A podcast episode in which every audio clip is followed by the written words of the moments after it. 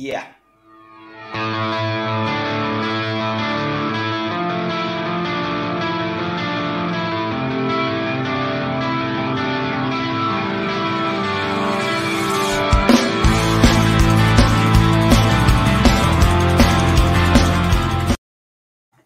Good morning and welcome to Steve Wraith's True Crime Podcast. And uh, I am delighted to welcome a good friend of mine, Mr. Shaun Attwood. The tables are turned, Mr. Attwood. I feel like I was on life support twice in the last week. But yeah, I mean that's hell. why we've got you on. I mean, what a what a week uh, it has been, and I've sat watching on the sidelines, going, "Wow, this is major because you run one of the largest uh, podcasts in the UK, and suddenly uh, the powers that be at YouTube hit you with a multiple strikes, and your channel had gone. Um, tell us, tell us what happened from from the very start, Shaun. So huge thank you to you, Steve, first for one of the people who just rose up and expressed your concerns to Twitter huge thank you to all of the other people, all of the followers, supporters, all the love that came from all over the world contacting Twitter.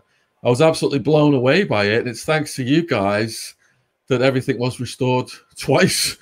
So I believe that YouTube has an algorithm that's looking for certain words in videos, and they're using the algorithm to wipe out conspiracy and QAnon channels, for example. So a lot of the work I do exposing, let's say, reporting on cases like Epstein and helping victims of trafficking and abuse, a lot of the language we use parallels the language used in these conspiracy QAnon videos. So it seems that the algorithm struck us. We know it wasn't trolls because these videos had been deleted. So the algorithm struck us on previously deleted videos.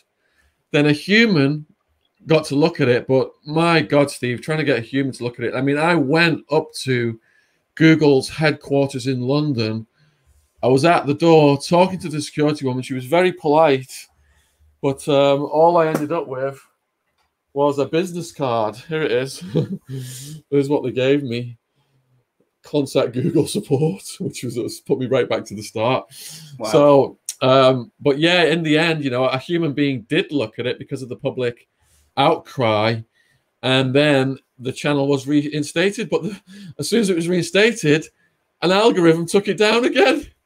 And some of the videos that were taken down, it was actually like Andrew Wallace, the guy who introduced the modern day slavery act in this country Norman Baker, former MP, Maggie Oliver, ex cop, Mike Taraga, abuse victim. So at that point, you know, I mean, it's, it's, it's all theoretical as to how it came about. But at that point, our leading theory was it's got to be the algorithm. So again, we got it in front of a human being, and the human being restored it. Yeah, I mean that's you know human nature eventually uh, over overcame the uh, the issues that you had. Um, what I will say is this is live, right? We've got um, you know we've got people who want to ask questions. I, I am always going to say the same thing to anybody who comes to my show. Please show um, anyone who you know comes on my show the, the decency. You know, if you've come on to troll, you're wasting your time. You know, you're not going to get anything, uh, achieve anything from that. Um, and I'll just you know hide you from the channel, which is a pity because we do so many different things on this channel.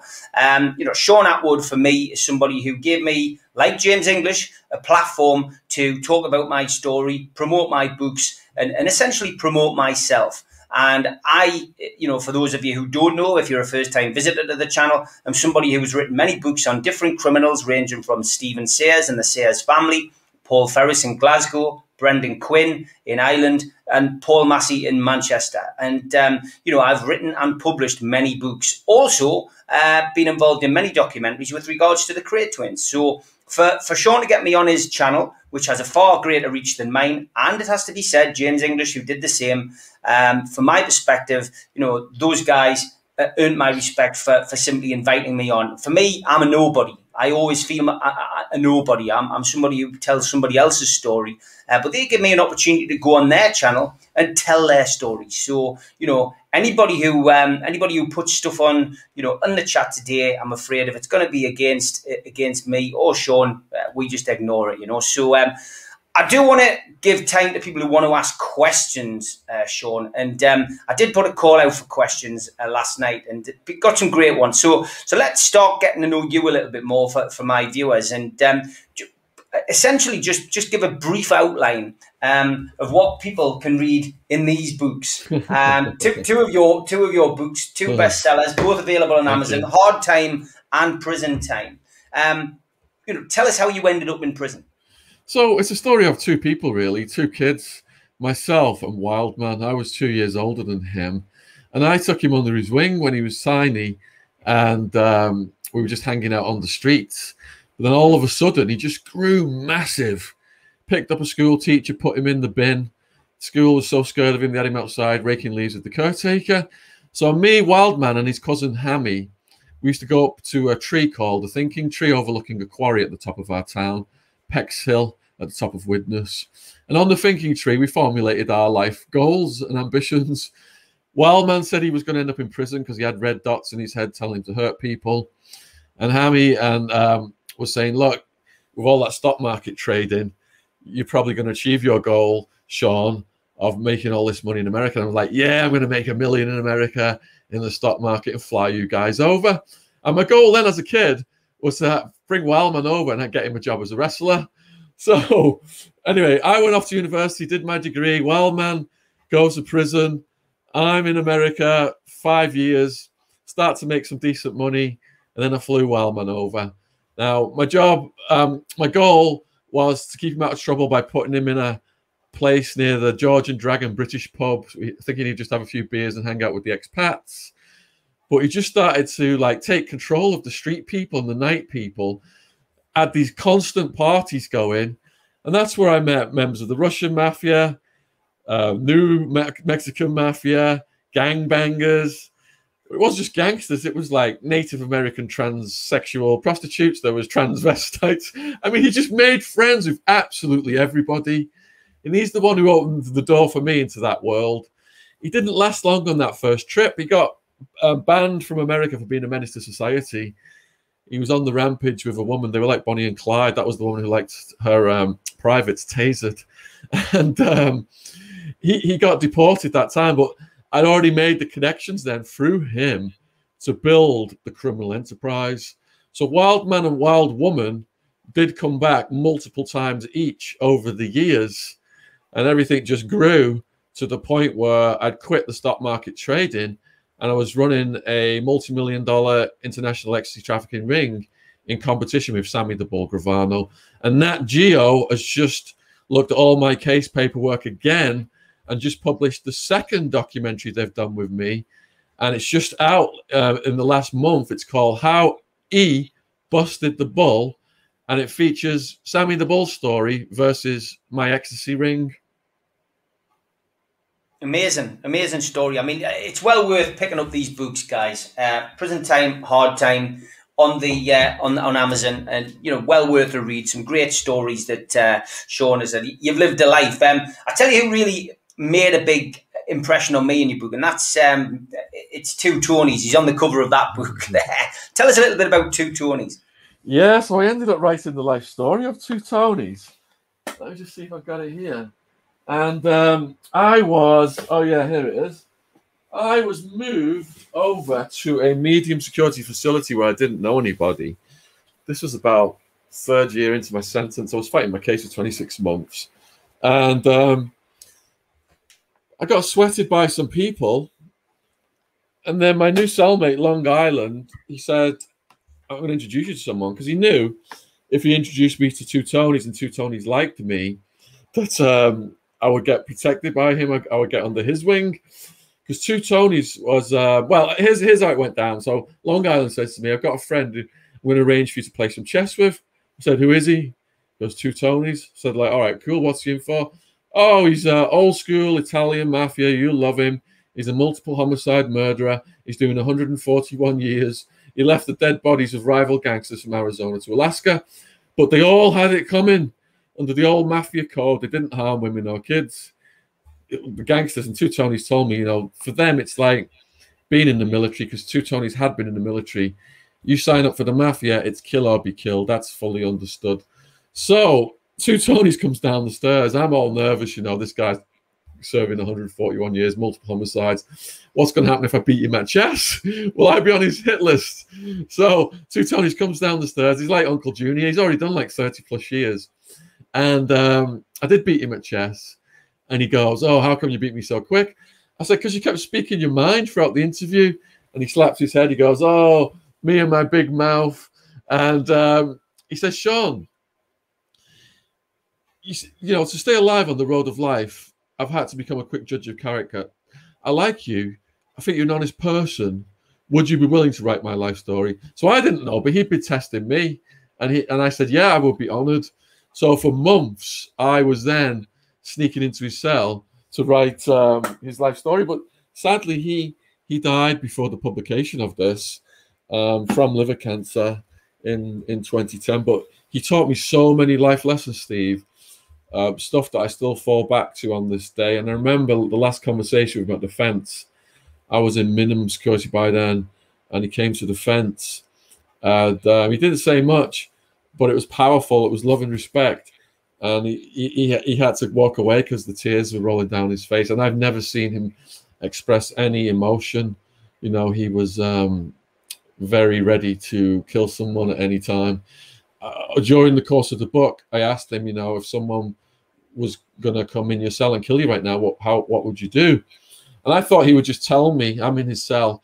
I thought he would just explain what he would do, but he jumped up, grabbed a filament from attached to a stinger, a heating filament, an electrical cord, jumped behind me, put it around my neck, tightened it, and you know, 10, 20 seconds in, I'm starting to see stars and, and, and lose consciousness. So, yeah, he was. Um, there's a whole chapter on how he whacked people, got rid of the bodies. Um, he said that sometimes you would bury a corpse and then put a dead dog above it, so that if the cadaver dog came out, it would just hit on the dead dog and they wouldn't dig for the corpse. But working for the Bonanno crime family under Joe Bonanno, earlier in his career, Joe Bonanno he just invested in funeral homes. So they had double decker coffins. They'd have the real person who died, and then they'd have a, a mafia victim, would be, would be the second corpse in the coffin. What was Sammy the Bull like? Um, I mean, I've read a lot about John Gotti. Um, obviously, followed that case with interest. Watched, uh, you know, watched, you know, the case develop. Obviously, Gotti went to prison for life, died in jail. But uh, Sammy the Bull, um, fascinating story. Um, what, what, was uh, your interactions with him like? So I absolutely love Sammy the Bull's YouTube channel. I was watching it just before this interview, actually. And him and Michael Franzese are my two favorite go to guys for Mafia stories right now. Michael Franzese recently interviewed me, and he said on his channel that when he was part of the Mafia in LA during the 1990s, they were aware of the ecstasy ring I was running in Arizona in competition with Sammy the Bull Gravano. Now, if anyone watches how he busted the bull, the new documentary by Nat Geo, Sammy the Bull Gravano to this day denies running or being involved in the ecstasy business. The cop who busted him, one of them, is interviewed in the documentary. And the closing quote is from this cop. He says, If Sammy the Bull were in the room right now and you asked him, Did you run this ecstasy ring? He would say, he would look you square in the eyes and say no. Yeah, we recorded him giving his son the money for the ecstasy ring. He's convicted of his petition, participation in the ecstasy ring conspiracy case. And uh, there's just this cognitive dissonance. So I believe because the old school Italian mafia code was don't get involved in, in drugs, don't hurt women and kids, things like that. He's part of that. You know, he comes from that era and he's got the cognitive dissonance there. He wasn't out on the streets doing stuff with the ecstasy ring the people on the streets running it were his son, Gerard Gravano, and this other guy who got the son involved called Papa. Papa ended up going in witness protection against Sammy. So I never ever had interactions with Sammy the Bull face to face. I've never ever said I have. I only had interactions with Gerard Gravano. First interaction was in Towers Jail. The Gravano Enterprise people have all been arrested a year or two um, before my crew, but some of them got out on bail and they got rearrested. So Gerard Gravano ends up in my pod in Towers Jail. And I'll tell you what, he's a hell of an arm wrestler. He was he's really strong. He was um, arm wrestling people down. Now, the first time we meet Gerard Gravano, uh, we're all going to court one night.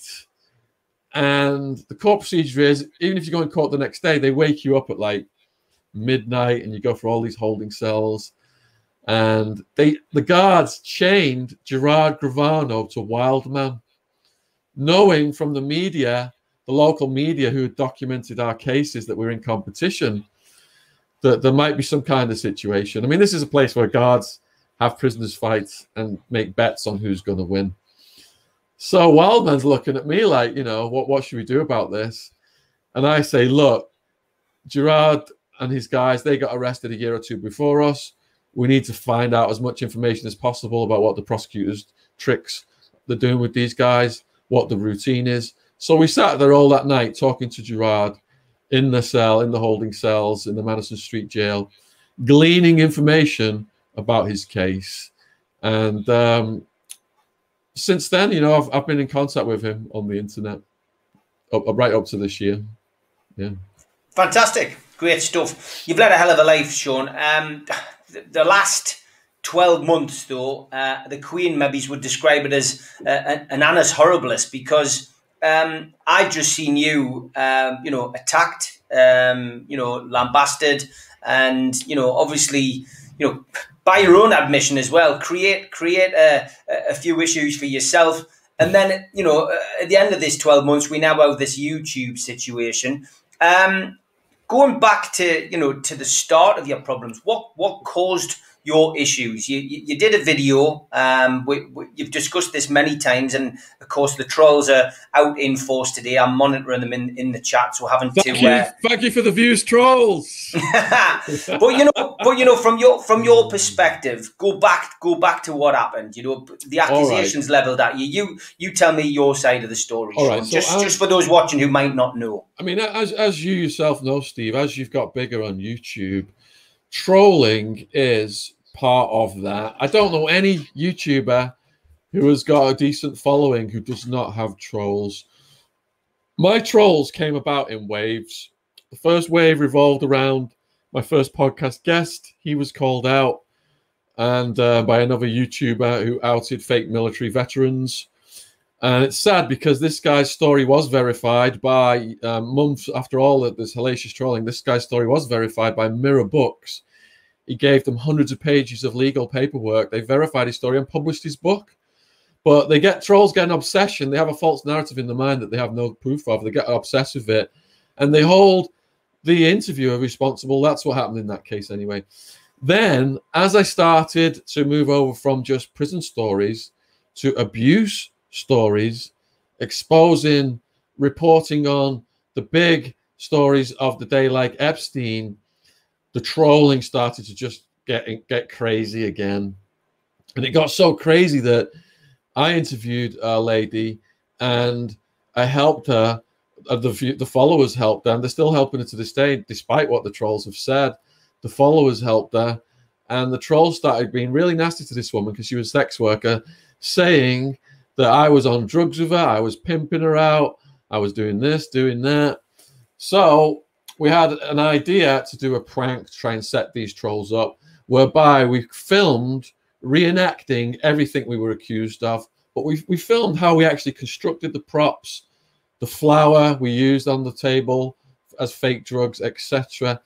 Now, I am completely desensitized because of the harrowing experiences of putting myself in, in jail, the things I saw, and um, it was in jail, you know, learning the sad stories of the prisoners. A lot of them had suffered child abuse that gave me a passion to expose that and expose the root causes of crime and to campaign against the war on drugs. So, because I've got this passion for that, then all these trolls started attacking my mission. I just, I, I, I struck back too hard. It was emotionally immature. It was distasteful. We made this video whereby We reconstructed the things we're being accused of, and it was a huge mistake. There was there was there was blowback, and I absolutely apologize still to this day to all my loyal followers who found that distasteful. And um, my loyal followers said, "Okay, we understand. You've made a mistake. We're all human," and they've stuck with me. But there's a group of trolls who know they can clickbait that situation and clickbait my name and build channels around that. And there was actually a cottage industry of channels flourishing last year. It was crazy. And um, but fortunately, I mean, they were going so far on one of them. A, a caller called in on the live stream and said, "If I see Attwood on the street and I get my hands around his neck, I'm going to kill him." And the host just said 100%, 100%. So the hate had got to that level from some of these people. And I believe it was Andrew Gine who's claimed publicly, the anti cyberbullying activist, that she has got these channels shut down. And they are almost certainly shut down now, except for one out of Scotland, which we can get to later because it ties into the podcast wars. So, yeah, you know, I'm human. I made a mistake. I've asked the followers for forgiveness. I've explained the situation on the True Geordie podcast in full, exactly what happened and I've moved on from it. But there's still the trolling, and I thank them for the views. everything they, every, everything they accuse me of, Steve, now is based on a false narrative they've constructed in their own heads with these perverted, filthy ideas because they have no proof of the things they are asking. So, like on your live stream right now, they're saying, What about this fake paperwork Shaun gave to the landlord? Where's the proof of me giving fake paperwork to the landlord? There's no video of me giving fake paperwork to a landlord. This is just purely a created construct. Um, anything else? They say, oh yeah, I dressed this the woman up as in a certain outfit. Show me a video of me dressing this woman up. This woman was living in a crazy, bizarre world of all kinds of strange things going on. and all her outfits were her responsibility. And before she went to prison, she gave a, a, video statement to my lawyer in case of any legal situations. And I can send you that, Steve, saying I had absolutely nothing to do with her being in that outfit. That was her deal, and she can explain that herself if she wants to. Yeah, unfortunately, it's something for you which is going to continually you know, come back, and uh, I've had situations like that myself doing uh, this uh, these things on YouTube, and um, you know you're right, it's ammunition for people, but um, look, I speak as I find. I've met you a couple of times now to come down to uh, you know Liverpool and do the podcast, and you know always found you to be a, friendly, affable guy. And um, from my perspective, you know there is uh, two sides to every story. So um, more than two. Will, the trolls will, the trolls will, the trolls will keep on trolling Shaun, and um, as you say, you you know you you crack on with that. It's a sign of you being successful in in the exactly. chosen field that, that, that, you've got. You know, you mentioned uh, podcast wars how did that all start? All right. So this actually started with the Darren G interview on the James English channel. Before that, now um, Darren has since stated on the Ben Hatchett podcast he did, and anyone can go over and watch that. It's online. That before he went on the James English podcast, James had asked him to destroy me because James didn't want to do it himself. Darren said he felt like he was being led down a path by James to out and destroy me. And um, that's what happened. For over two hours, I was called every name under the sun. I was even called gay, as if being gay is a bad thing. That must have been very distasteful for gay people listening to that. It was hate speech. There was a, all kinds of accusations, uh, cyberbullying, defamation, lies, just for two hours straight against me. And immediately, you know, I got a lawyer on the case. And I've got a year from the date of that podcast to go full on with that lawsuit. That lawsuit has started, but I've got a, a year to decide whether to go full on with it. I was hoping there would be some reconciliation between me and James because before James drew first blood, I had been praising him to the high heavens. I had been putting his links in all of the interviews I was doing for people he had been interviewing. So I was absolutely devastated. Now, James and his friend out of Liverpool who started the podcast, they tested the water a couple of months before the Darren G interview. James went on his friend's podcast, and for 10 minutes, they repeated lies, defamation, call me things with no factual basis. And, you know, there's potentially a legal situation there as well, still to this day. But they saw that the trolls and people who love YouTube battles, and they understand people love drama and, um, you know, the theory of bread and circuses and all that. They saw clickbaiting my name and calling me out, got them views and got them attention. So that seemed like the litmus test was passed. And James then had the confidence to get Darren G on and just go full force on a video that got almost half a million views very quickly. Once that video went up, I was losing 100 subs an hour and it caused massive harm to my reputation. We've got thousands of screenshots of people who've come in and quoted things from that um, podcast. So it's a very serious defamation lawsuit situation that James is facing right now. But I was hoping that we could we could um, you know I'm not a competitive person, I'm a collaborative person.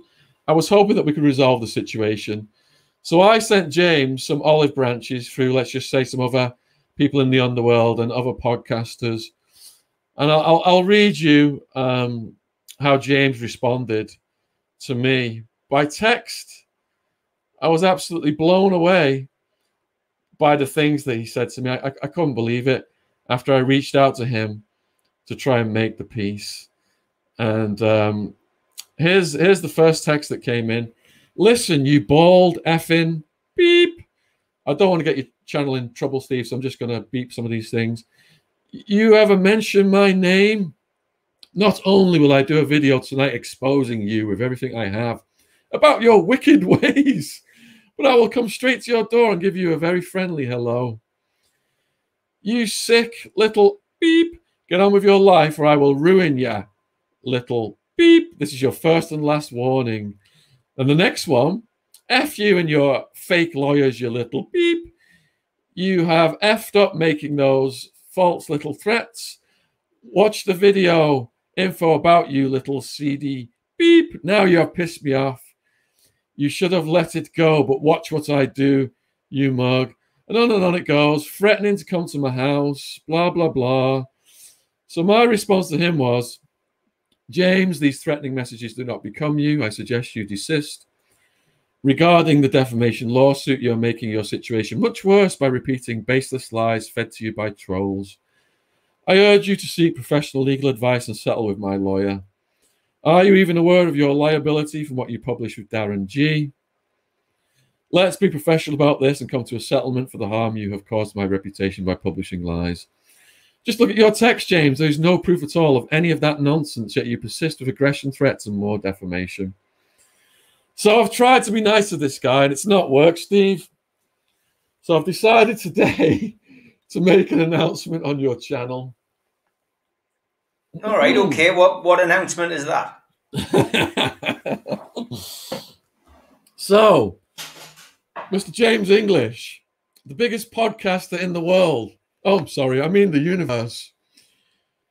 I challenge you to a martial arts fight televised live on YouTube. I will have the spirit of Wildman protecting me. And I've seen your video where you're practicing your boxing for this fight in October. I'm 15 years older than you, James, but I still think I can take you. Let's get it on. What do you say? Let us know as soon as possible so we can start preparing and training. Wow. That's what I say, Steve. Yes. Fair play to you, Shaun. I mean, I, am I'm not sure, you know, whether James will take you up on that, but um, thanks for announcing on our uh, channel. I think that will get us a little bit of uh, publicity over the next 24 hours. Steve, Steve, in prison, you see people, the tension building up between people.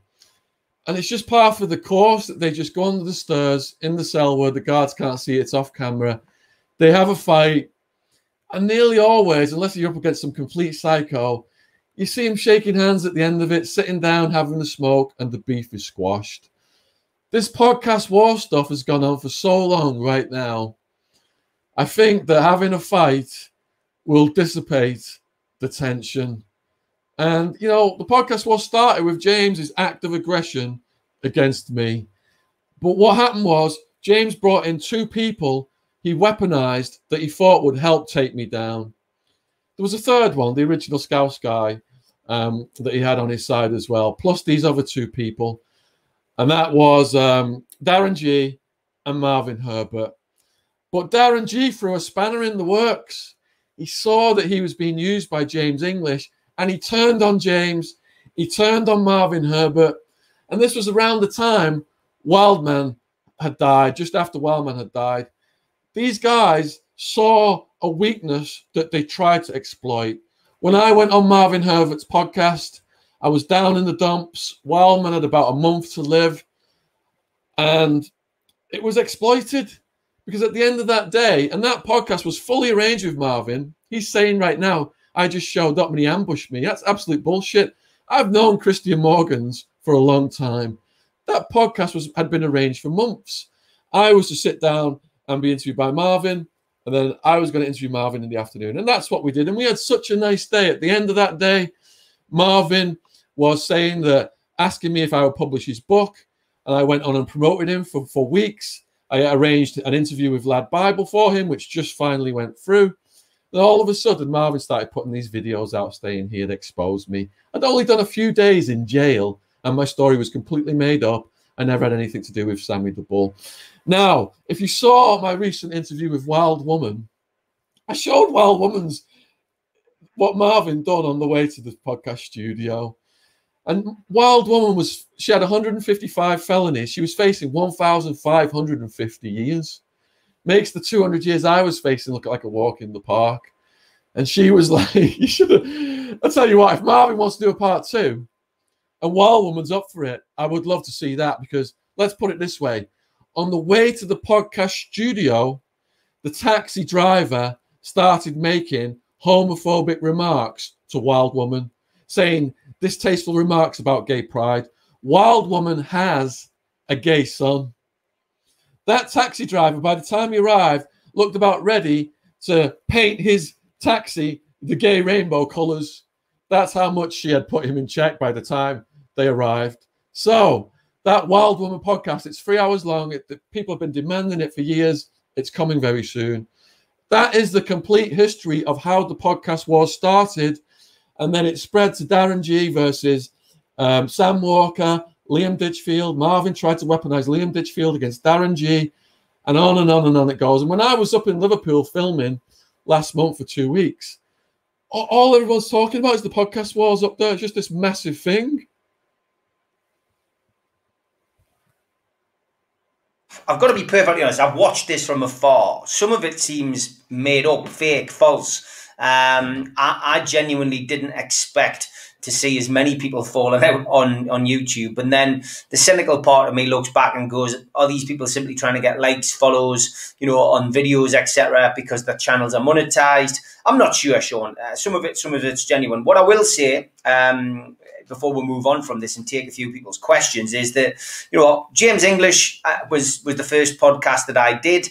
Um, and at the time, you and you and James were getting on very well. James then, you know, put me in touch with you, and you were kind enough to get me on the channel. You two were working as a unit, helping each other out, promoting each other's shows, being very respectful each other, interviewed each other. Um, I didn't see this coming. I've got to be perfectly honest. Um, I was very surprised by it. Um, have I seen a different side of James? Um, I have. Obviously, the the Charlie Salvador tapes, which I released. Um, I released them for one reason and one reason only because uh, when James got a, an interview um, and, and, started publicising the interview with regards to Charles Salvador, who I'm still very good friends with, um, you know, it went in the newspaper, and that was going to affect Charlie's parole. And Charlie sent me a letter basically saying those tapes that we've recorded over the years in for a penny, in for a pound. I'm going to get a phone ban. You might as well make them public. So I put them out there, um, which unfortunately James didn't didn't you know agree with, wasn't very happy about, and um, I you know I since found myself blocked on on you know his mobile um, after a couple of texts that he sent me, which were a lot more polite by the, the alleged text that he sent you, and and ultimately, you know, I, have had my video removed from his channel, which I, you know, I, I, was I was a bit upset about because I've done nothing wrong with James. As for Darren G, um, got to be honest, a lot of people said don't get him on your channel. I'm delighted I got him up to Newcastle. I got him, and as most people know, I do most of mine via StreamYard. I, I interview people in their own homes, and, and I'm in my uh, studio, and we we just chat. I got Darren up to Newcastle. I wanted to meet him, and you know what a what a what a nice guy he is. Um, trying to get his message out, um, and I was pleased to have Darren on the show. I've got to be honest. And again, trolls were having a field day. I ignored them. I just got on with it, did my job as a podcaster, and I thoroughly enjoyed putting Darren on the channel. And um, since then, I've seen people trying to stir it up and. I, I, know you're fully aware of the situation I'm going through at the minute, Shaun, with, with what, what's happening in Newcastle. Something which is isn't isn't fake. It's it's quite real. The the, the Sayers Conroy situation. What have you made of that from afar? So, you know, I don't fully know Paddy or his story, and then all of a sudden one day, people started sending me a little clip of Paddy just looked like he was going to bust a blood vessel, just screaming, roaring my name. He, he dissed Wildman. And um, I'm thinking, what is going on with this character? So I'm not I'm not sure what's motivated him to explode on me like that. But um, I imagine you're more clued into that beef, Steve, than I am. It's a strange situation. I mean, we've we've written a book, a very successful book, tried and tested at the highest level, the Sayers. Uh, we've written a breed apart about the Sayers, and we've also written Operation Sayers. And you know, from my perspective, um, I'm just doing my job as an author, getting the story out there. The Sayers never intended on writing a book um, until they were provoked into it. And they were provoked into it by Paddy's appearance on the McIntyre programme, uh, where he called them grasses and coppers narcs, etc. So they had a right to reply. They did it with a book. And, and ultimately, you know, from from my perspective, I did the right thing. His objection seems to be against a lot of the videos that are up there, um, the interviews that we've done. Um, he mistakenly thinks that I interviewed Phil Berryman. I never have. I met him for a coffee once. Never interviewed him. A guy Paul, Paul Frost did. Um, did a documentary about him actually, and Phil Berryman wrote his own book. I didn't actually write his book. So ultimately, um, you know, he sits in a shed um, with rats running in and out, um, making videos each day, talking absolute crap.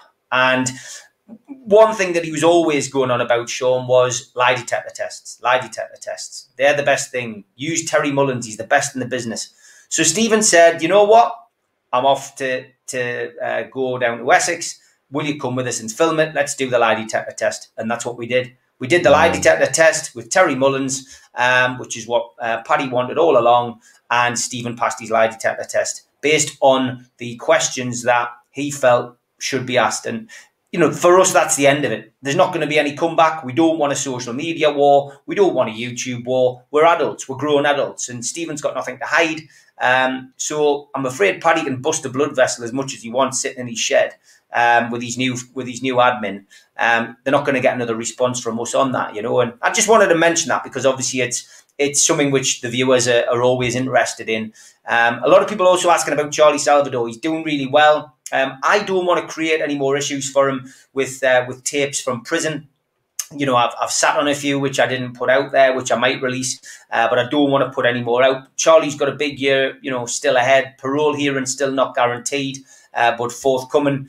Once COVID restrictions lift, I'm sure he'll get it, and he'll get it in a public a public forum. So, um, looking forward to that. And uh, I have said to Shaun he'll get he'll get an interview on his channel as soon as he comes out. Oh, so uh, that that well, would be great.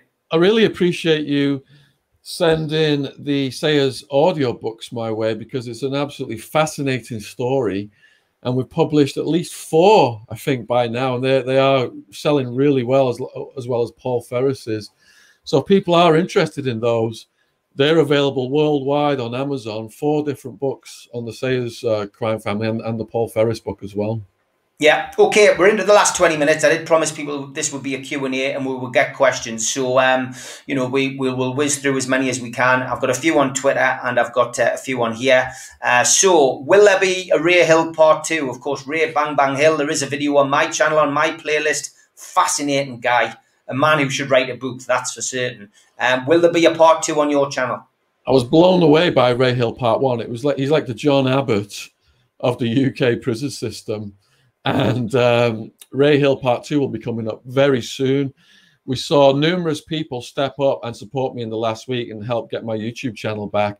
And Ray Hill was one of them. Steve Wraith was one of them. And all those people who helped me and supported me, I will be doing my utmost to reciprocate. Several people were dancing on my grave.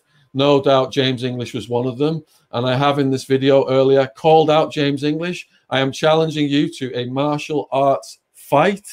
I'm hoping True Geordie will be the commentator, and I'm talking kickboxing or karate. Let's get this action packed. Let's do it as soon as possible. So you let me know, James. You send me text after text threatening me over BS I haven't even done, saying you're going to come to my house. How tough for you to send that over the internet? Say those things to me face to face in the ring. Let's get it on. Interesting stuff from Shaun Attwood. Not something I expected, it has to be said. Um, of course, two sides to every story, James. If you'd like to come on our channel and uh, chat about this and, and maybe talk about accepting the uh, challenge that uh, uh, Shaun has clearly thrown down here today would be interesting. And, uh, you know, uh, the, the, the, channel is always open. You'll need to unblock us on your phone first. Alex Spencer says, Shaun, are you sure the bans by YouTube are over or is the algorithm going to endlessly punish you? Have they put anything in place to stop it?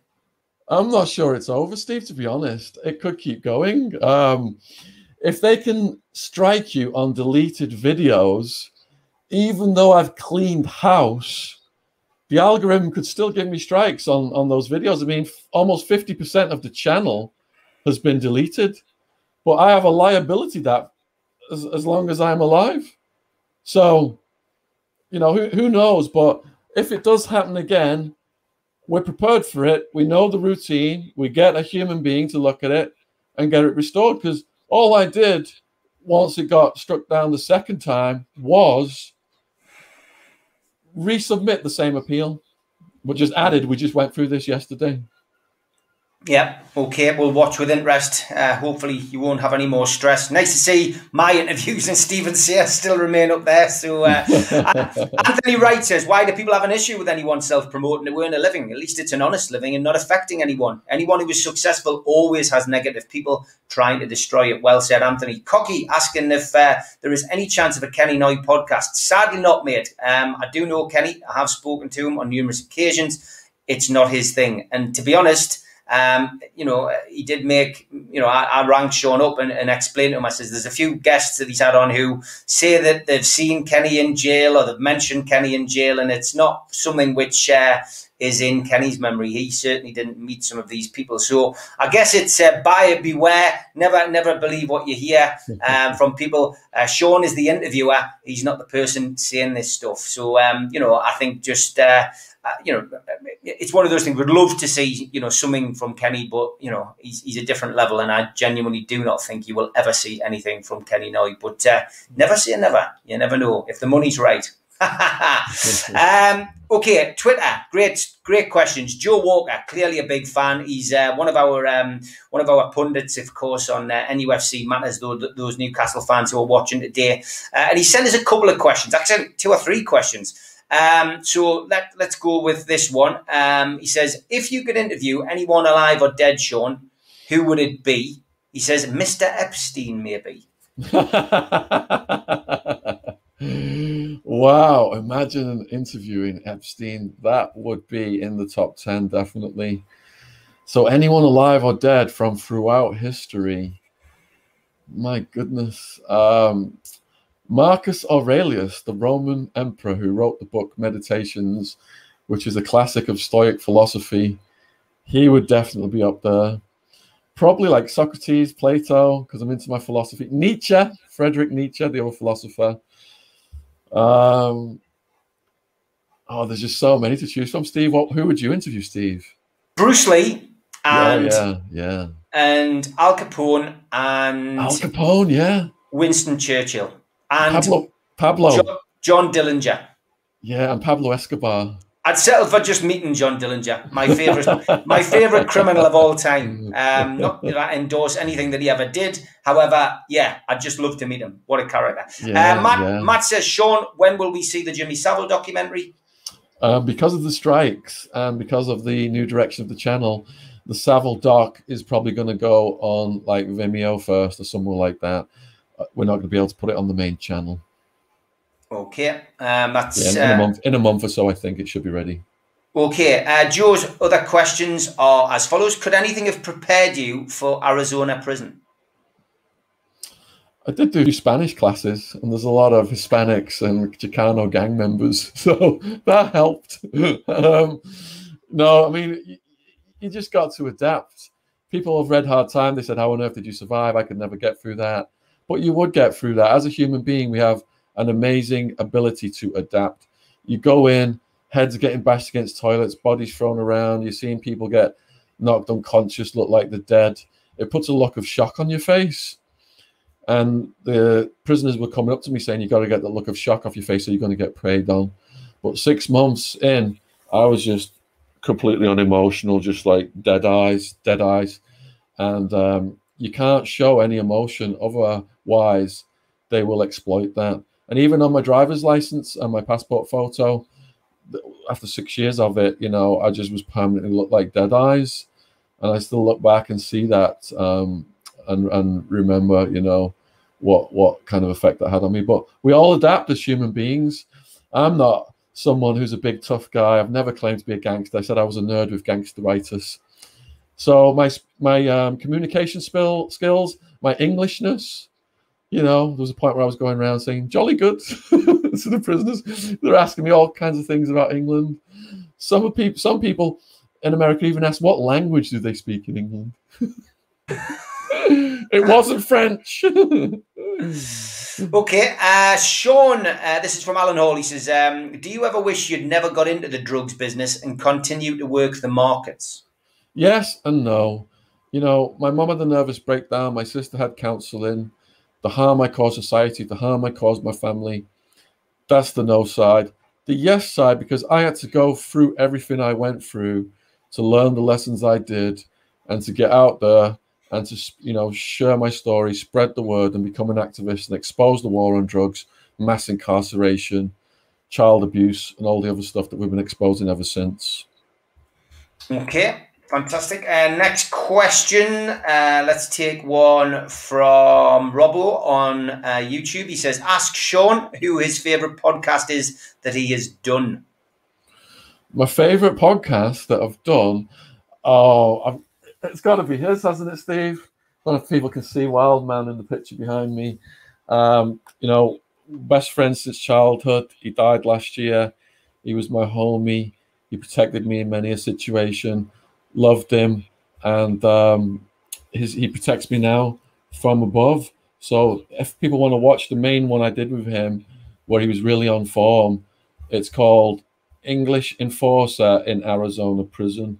And he starts out talking with a story of a guy who used to work for us, who starts going through Sammy the Bull's crew, and he knocks this guy's tooth out so hard, the tooth gets stuck so deeply between his knuckles, he can't get it out. He hates going hospital, wild man. He always um, says he's self healing. So he ends up going to hospital to get this tooth out. They take it out and um, they say, yeah, right, we've got to stitch it up now. He's like, no, thank you. And he just walks out of the hospital, goes home, grabs some fishing wire, and sews it up himself.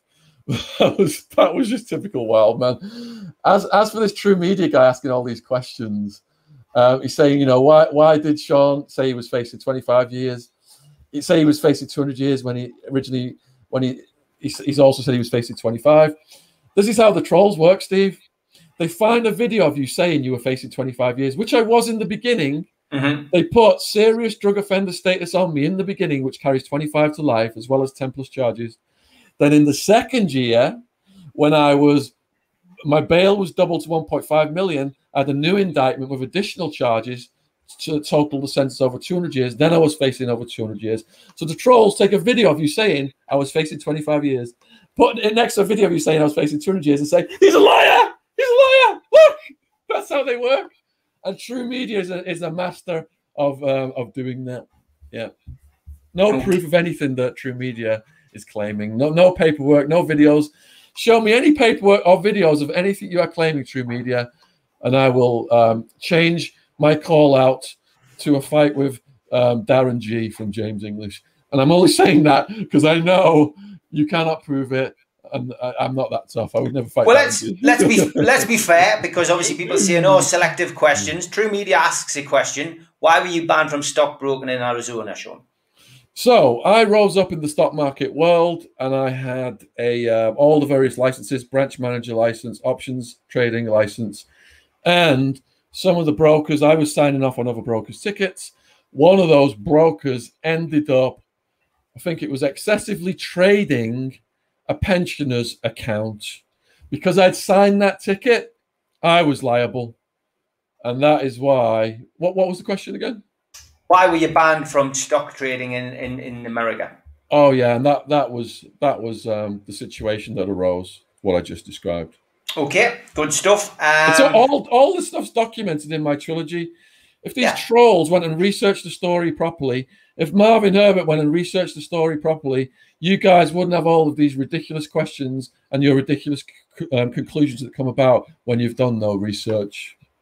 Yeah, I would. Uh, yeah, I would. I would agree. It's look, as I said, you said there's multiple sides to every story. You you, you are right, but unfortunately, trolls are going to troll people who don't like you or look like me are always going to have a pop and attack. I mean, I platformed Tommy Robinson, something which ultimately uh, caused me, you know, a week of of, of grief and, and something which continues to to go on. The reason I did it though is because you know, people were attacking me, accusing me of something which, you know, accusing me of having far right politics. I don't have far right politics, but I decided to get them on my platform and, you know, dispel the myth A that I'm, you know, a far right, uh, you know, politician, but also that I'm a friend of Tommy Robinson's. I'm not, and you know, you can never win because ultimately those trolls will come back with a a different strategy aimed around the same topic to try and blacken your name, Shaun.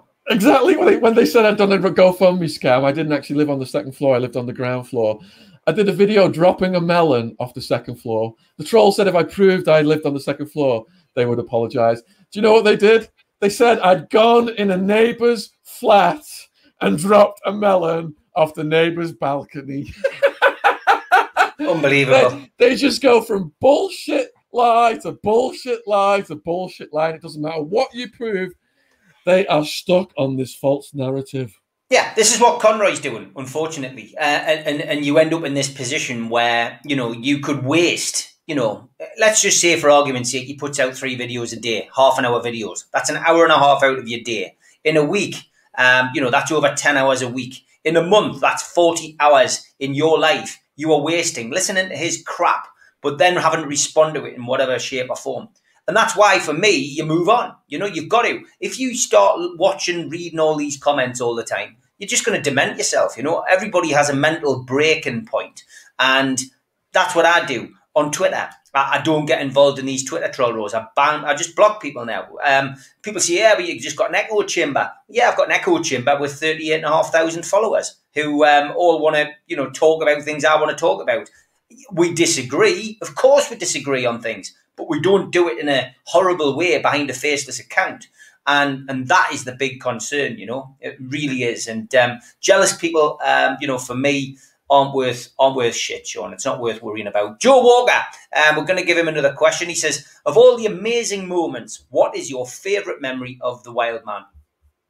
Oh my goodness, there are so many.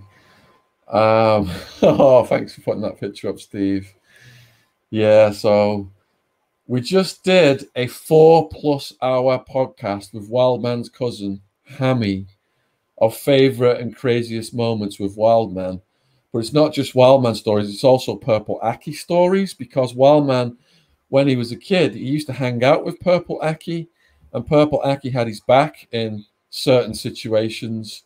So, um, come come along and watch that one in a month or so with uh, with Hammy and two of Wildman's other friends who were at the funeral, going for, for over four hours. The Wild Woman podcast, the three hour one. There's many Wildman stories in that as well. They're all such as crazy and so long. Um, it would it would take ages to go over them all right now, but you know, in general, I was an anxious person as a teenager, and everywhere I went with Wildman, he just lit the room up. Everywhere he walked in, he spoke to everybody, didn't matter who they were. He was non judgmental, and he just said anything that was on his mind. He's the most honest, authentic person you could ever meet. And just having him as my best friend for all those years, I just feel so honored. And um, I know he, and the wild man in the sky is, is still protecting me right now because when all those cowards were trying to savage me at the end of last year during the podcast wars, capitalizing on my depressed state because Wildman was sick and dying. That's how cowardly they were. Once I went to Wildman's funeral, I felt the strength of him enter me. And it was after that day that Darren G turned on those guys that were all lined up to destroy me. And he started to destroy and savage them. And that completely threw all their plan to wipe me out off the face of the earth. So, huge thank you to Darren G for exposing what they did, how they were weaponizing him to attack me.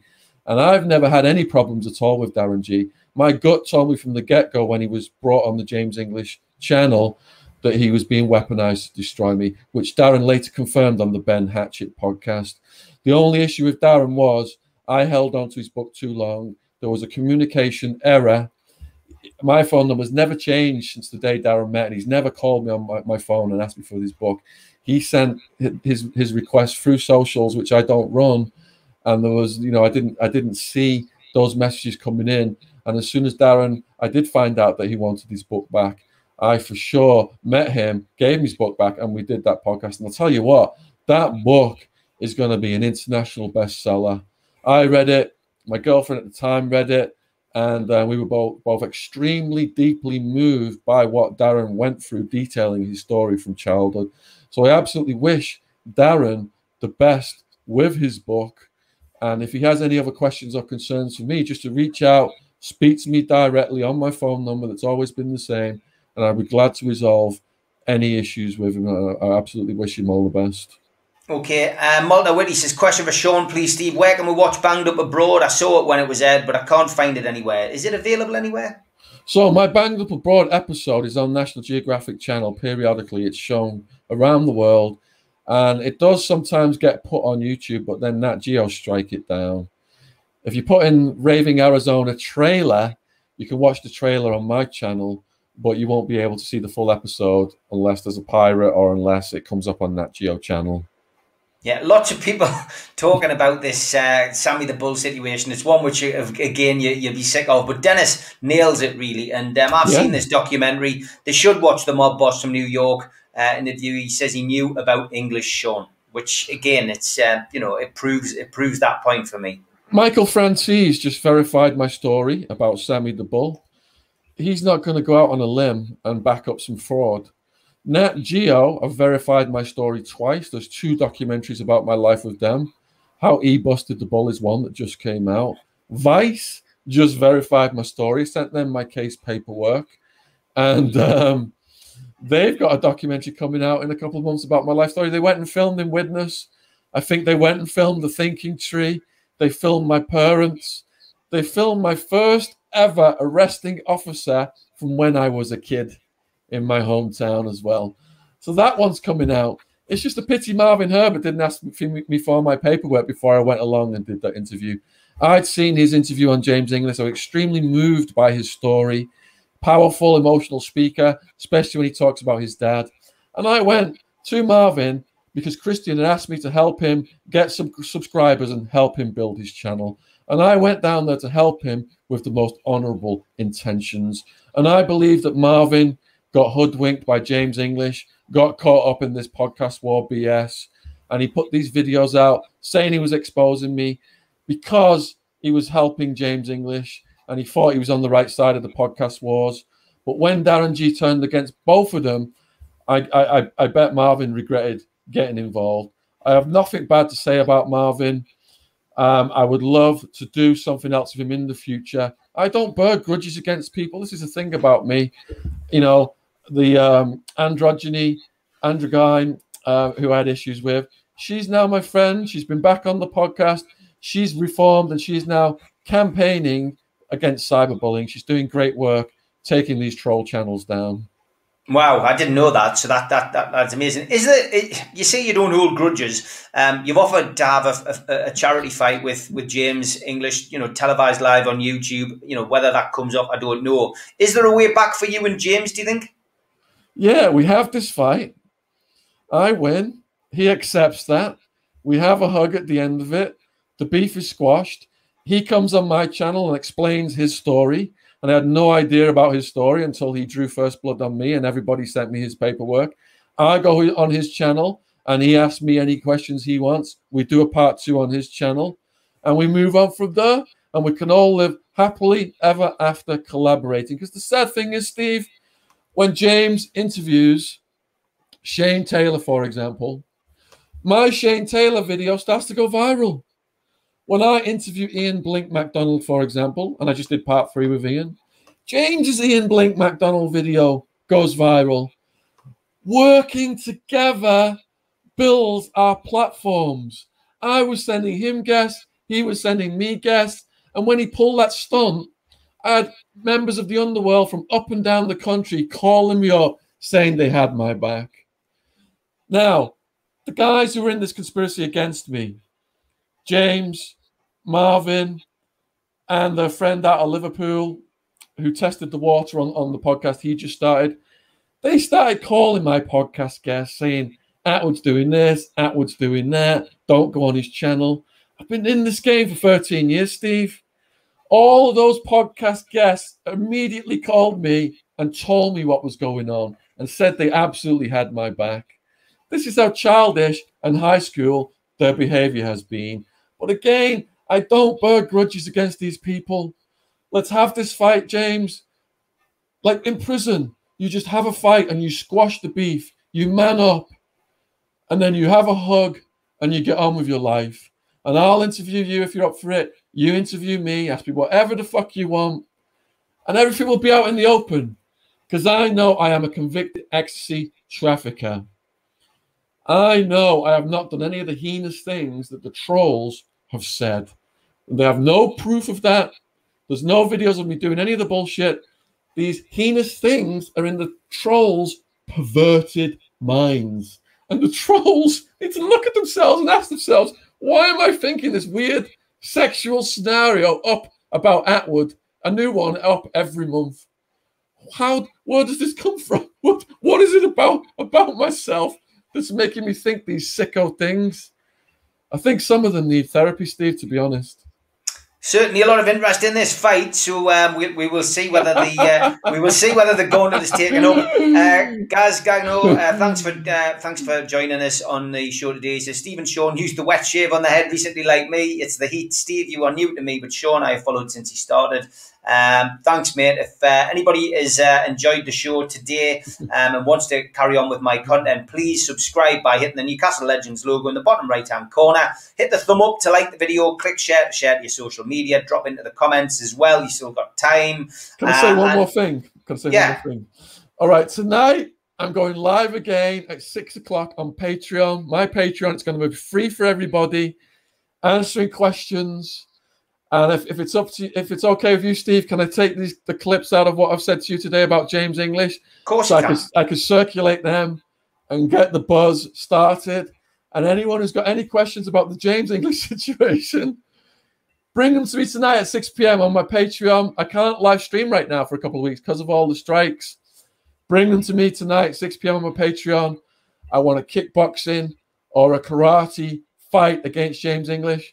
And maybe James can learn some Thai techniques from his buddy in Liverpool who ran with the BS and also tried to take me down. I'd like to see both of them in the ring. I wonder who, who, who um, I'll have as my trainer. I'm going to have to think about that, Steve. Big shout out to Ash, who's in the uh, chat, and to Amy. Uh, she exists! Ash has got it. Ash has got a, a little bit of time off there. He says, "Nice to see you collaborating." Well, I'd love to come back on and do one of your uh, other shows, Shaun, at some point. You know, not where it's not me, where we're talking about different things. So, more than happy to uh, return the favour and uh, and to pop on. I do want to give the last question to a guy in Newcastle called Keith. Uh, NCSL, Newcastle Consortium supporters, good friend of mine. I'm going to Rotherham with him today. What threats did he generally receive uh, after being caught dealing ecstasy pills in the US? Uh, says Keith. What threats did I receive after getting caught dealing ecstasy pills in the US? Does he mean the threats when I was active on the streets? The, yes. The, the, the stuff yeah. with the Gravano crew? Yeah. All right. So, I had, how the ecstasy ring came about was me and Wildman started like mediating disputes between the local rave cliques. And then we started to incorporate all those local rave cliques into the enterprise and we harmonized everybody so that they were working for us. So we had the locals locked down for years. All of a sudden, these steroid head jock, ecstasy dealers start showing up at the raves and the clubs. We're like, who are these guys? I ended up going to a meeting with two of them through it was okay. So my wife at the time she was having a, a lesbian uh, relationship with a woman who was a girlfriend of one of these jock characters. And through that connection, we had a meeting in Heart Five in Tucson. I showed up there with Rossetti, one of my bouncers. This is a guy who was big, who Wildman just threw around like he was a teddy bear. He's strapped with a gun. My wife's there. She's hammering the GHB. And um, we go through to a back room. Rossetti slips in this bar behind me, and this back room's got loads of people in it. There's a there's a shorter, stocky guy called a Spaniard. There's a six and a half foot guy, muscle head. He tells everybody to get the fuck out of the room and off the sofa. So we sit down. I was high on GHB, um, crystal meth, God knows what else. So I'm thinking these. Fa- I don't know who they are yet, and I'm thinking these guys. Are, you know, they've heard of me, English Shaun. I'm have to act, act a bit crazy. Yeah, I'm a I'm a nerd. I'm a business graduate. I've got anxiety. But on drugs, I went to the other extreme, party animal. So I've got this false bravery from the drugs. So I remember that my grandfather, Fred, he used to squeeze my leg just above the knee and make me jump. So I'm sitting down, I squeezed both their legs just above the knee and made them jump. And they're looking at me like I'm crazy. So um, what happened was we have a conversation. I say, look, I've got my thing locked down. I'm getting these pills from Holland. And then, uh, you know, towards the middle of the conversation, they said, "Why don't you start selling pills for us?" I said, "Well, i have got a good reputation. I'm not selling those coloured pills you guys have got. I've got white pills, pure stuff." Big guy jumps up. He's like, "Who the fuck are you disrespecting our pills?"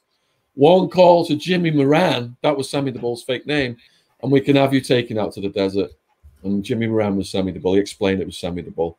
So I don't know if these guys are full of shit or they're just throwing that name out there or what. But um, I tell Rossetti on the way out, and Rossetti's like, you know, this is heavy, man, because we knew about Sammy the Bull from the news, conspiracy to murder almost two dozen people.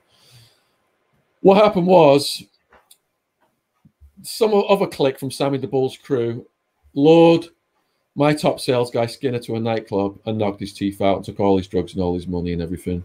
And that's when the war broke out with those guys. Now, Sammy the Bull said he'd never heard of me. The trolls, um, you know, worked him up and asked him, Did you heard about Attwood? Maybe he hadn't. If you sort of go to Sammy the Bull, have you heard of Shaun Attwood, a news journalist in the UK? How the hell is he going to put that together with the English crime family in Arizona working behind the scenes from the shadows who nobody knew who they were? He wouldn't have known who I was. There's just no way. And he probably wouldn't have even known what was going on, the streets because his extent of his involvement in the ecstasy business was he was wiretapped giving money to his son to invest in the ecstasy business. That's all his involvement was. So he wouldn't have known. But, but Gerard Gravano told me in prison he had been dispatched one night to snatch me from a nightclub. It was a gay bar actually called um, The Works in Central Phoenix and kidnap me and take me out to the desert. He told me that fact. So a stripper had seen me and Wildman and Wildwoman. Wildwoman tells the story on the podcast that's coming out, the three hour one soon. Wildwoman said she, there was a bad vibe. Everyone started looking at us and they were like, we need to leave. And I was all high on ecstasy and giggling and shit. So the wild ones pulled me out of the Gerard Gravano's armed crew arrived just minutes after we had left that nightclub. So there was almost a flare up. But I had the New Mexican Mafia had my back, and it was their lawyer we used, which ended up our United Front got us decent sentences. So at some point or other, G Dog, my New Mexican Mafia connection, he ended up in a cell with Gerard Gravano, and Gerard Gravano was bad mouthing the English family. And G Dog set him straight. But Gerard Gravano told me his life story. I've, I've, I've heard everything that he's been through. And um, I absolutely sympathize. I mean, imagine growing up with your dad, a mafia hitman, and all the drama that they went through as kids. And today, Gerard Gravano is a good family man. He's doing the right thing. He's not gone back to crime. He's he's a chef. The family have got restaurants. They're advertising their products. And you know, you asked me before about doing interviews. Who would I like to do an interview? I'd like to sit down with Sammy the Bull and Gerard Gravano and interview them. I would even fly him out to London and do that. I'd absolutely love to do that. Yeah. So, like I said, I've got nothing but respect for Michael Franzese and Sammy the Bull's YouTube channels. They are my go-to channels for, for mafia stories. Fantastic, Shaun. Uh, not quite the four and a half hours I did with you, but uh, certainly ran, over, ran over the hour that we agreed on. Um, I just want to, uh, Jack Jacks, uh, they're called Operation Sayers. Uh, the Sayers tried and tested and a breed apart. You can get them all on Amazon or uh, get yourself onto www.badboysbooks.net. And don't forget, uh, Gadfly uh, um, have also done the audio books for uh, a lot of my books, so you can get onto uh, onto Amazon. Um, available on Audible. Great, great books on this, Shaun, uh, for, for, for easy listening. The sales books. I hope to see some of you at six on Patreon.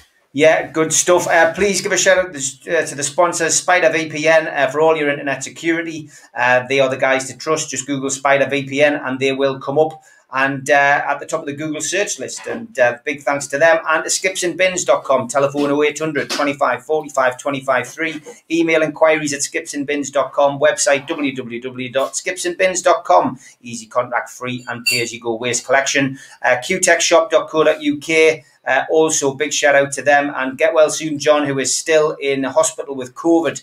Uh, get well soon, mate. Hopefully, uh, you will be back on your feet very soon. And a jab signature. I know John was in the chat today uh, for doing all of our flyers. Get yourself onto our website, nufcmatters.com. You can buy all the memorabilia and merchandise there. And if you're feeling in a charitable, charitable mood, get yourself onto nufcfansfoodbank.co.uk. Please make a donation into the match day bucket. Uh, that goes to, directly to the food bank in Newcastle, and you uh, enter into the prize draw to win this one off watch. Uh, the winner of that will be drawn at the NUFC Matters 24 hour charity pool night in Newcastle on Friday, the 6th of August at midday. Uh, uh, I've also got a cracking interview coming up at the weekend, Saturday. Uh, I interviewed last night Kellie Maloney. Uh, fascinating interview, fascinating person. I've known Kellie for many, many years uh, through the boxing game. Obviously, I did seven years unlicensed. I, am now 10 years into the pro game. Uh, but that is a fascinating interview I did uh, last night, and uh, that will be going up on the channel on Saturday. Shaun, uh, last chance just, to, just to plug your books, in particular these two Hard Time and Prison Time, available on Amazon. And you're going live at six o'clock tonight, mate. Yeah, I've got 15 books out there on uh, Amazon worldwide. Live tonight at 6 p.m. on Patreon, free for everyone. And tomorrow night at 9 p.m., I'm going live on Chris Thrall's channel. Great guy. I've seen him rise up rapidly on YouTube, like you, Steve. Both you guys doing phenomenal work. And again, appreciate you having me back, my back in the last week during all the bullshit that went on. No, brilliant stuff, mate. Please subscribe to the channel. Any new visitors, click uh, Newcastle Legends in the bottom right hand corner. And uh, Shaun Attwood, thank you very much, mate. Nice to be able to uh, to turn the tables. I'm going to play out uh, with uh, the trailer for my new documentary, which is out on the 27th of September. Uh, get yourself onto this later in the year. Take care, Shaun. All right, thanks, Steve. Love and respect. Hostilities will end officially at one minute after midnight tonight, Tuesday, the 8th of May. In post war London, two promising boxers thrived as they rose from the ashes to become the most feared brothers in British criminal history. But in 1969, they were both sentenced to life in prison.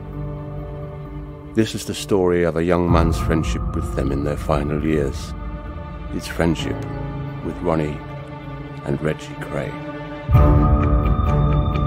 They were associating with celebrities, you know, beautiful woman on Reg's arm. They drove fast cars. They were involved in bars and nightclubs. It epitomised everything that an influential 15-year-old mind on Tyneside would really want in life. They fascinate a lot of people. Wow, I've had a letter from Reg Kray. You know, it was like a prized possession.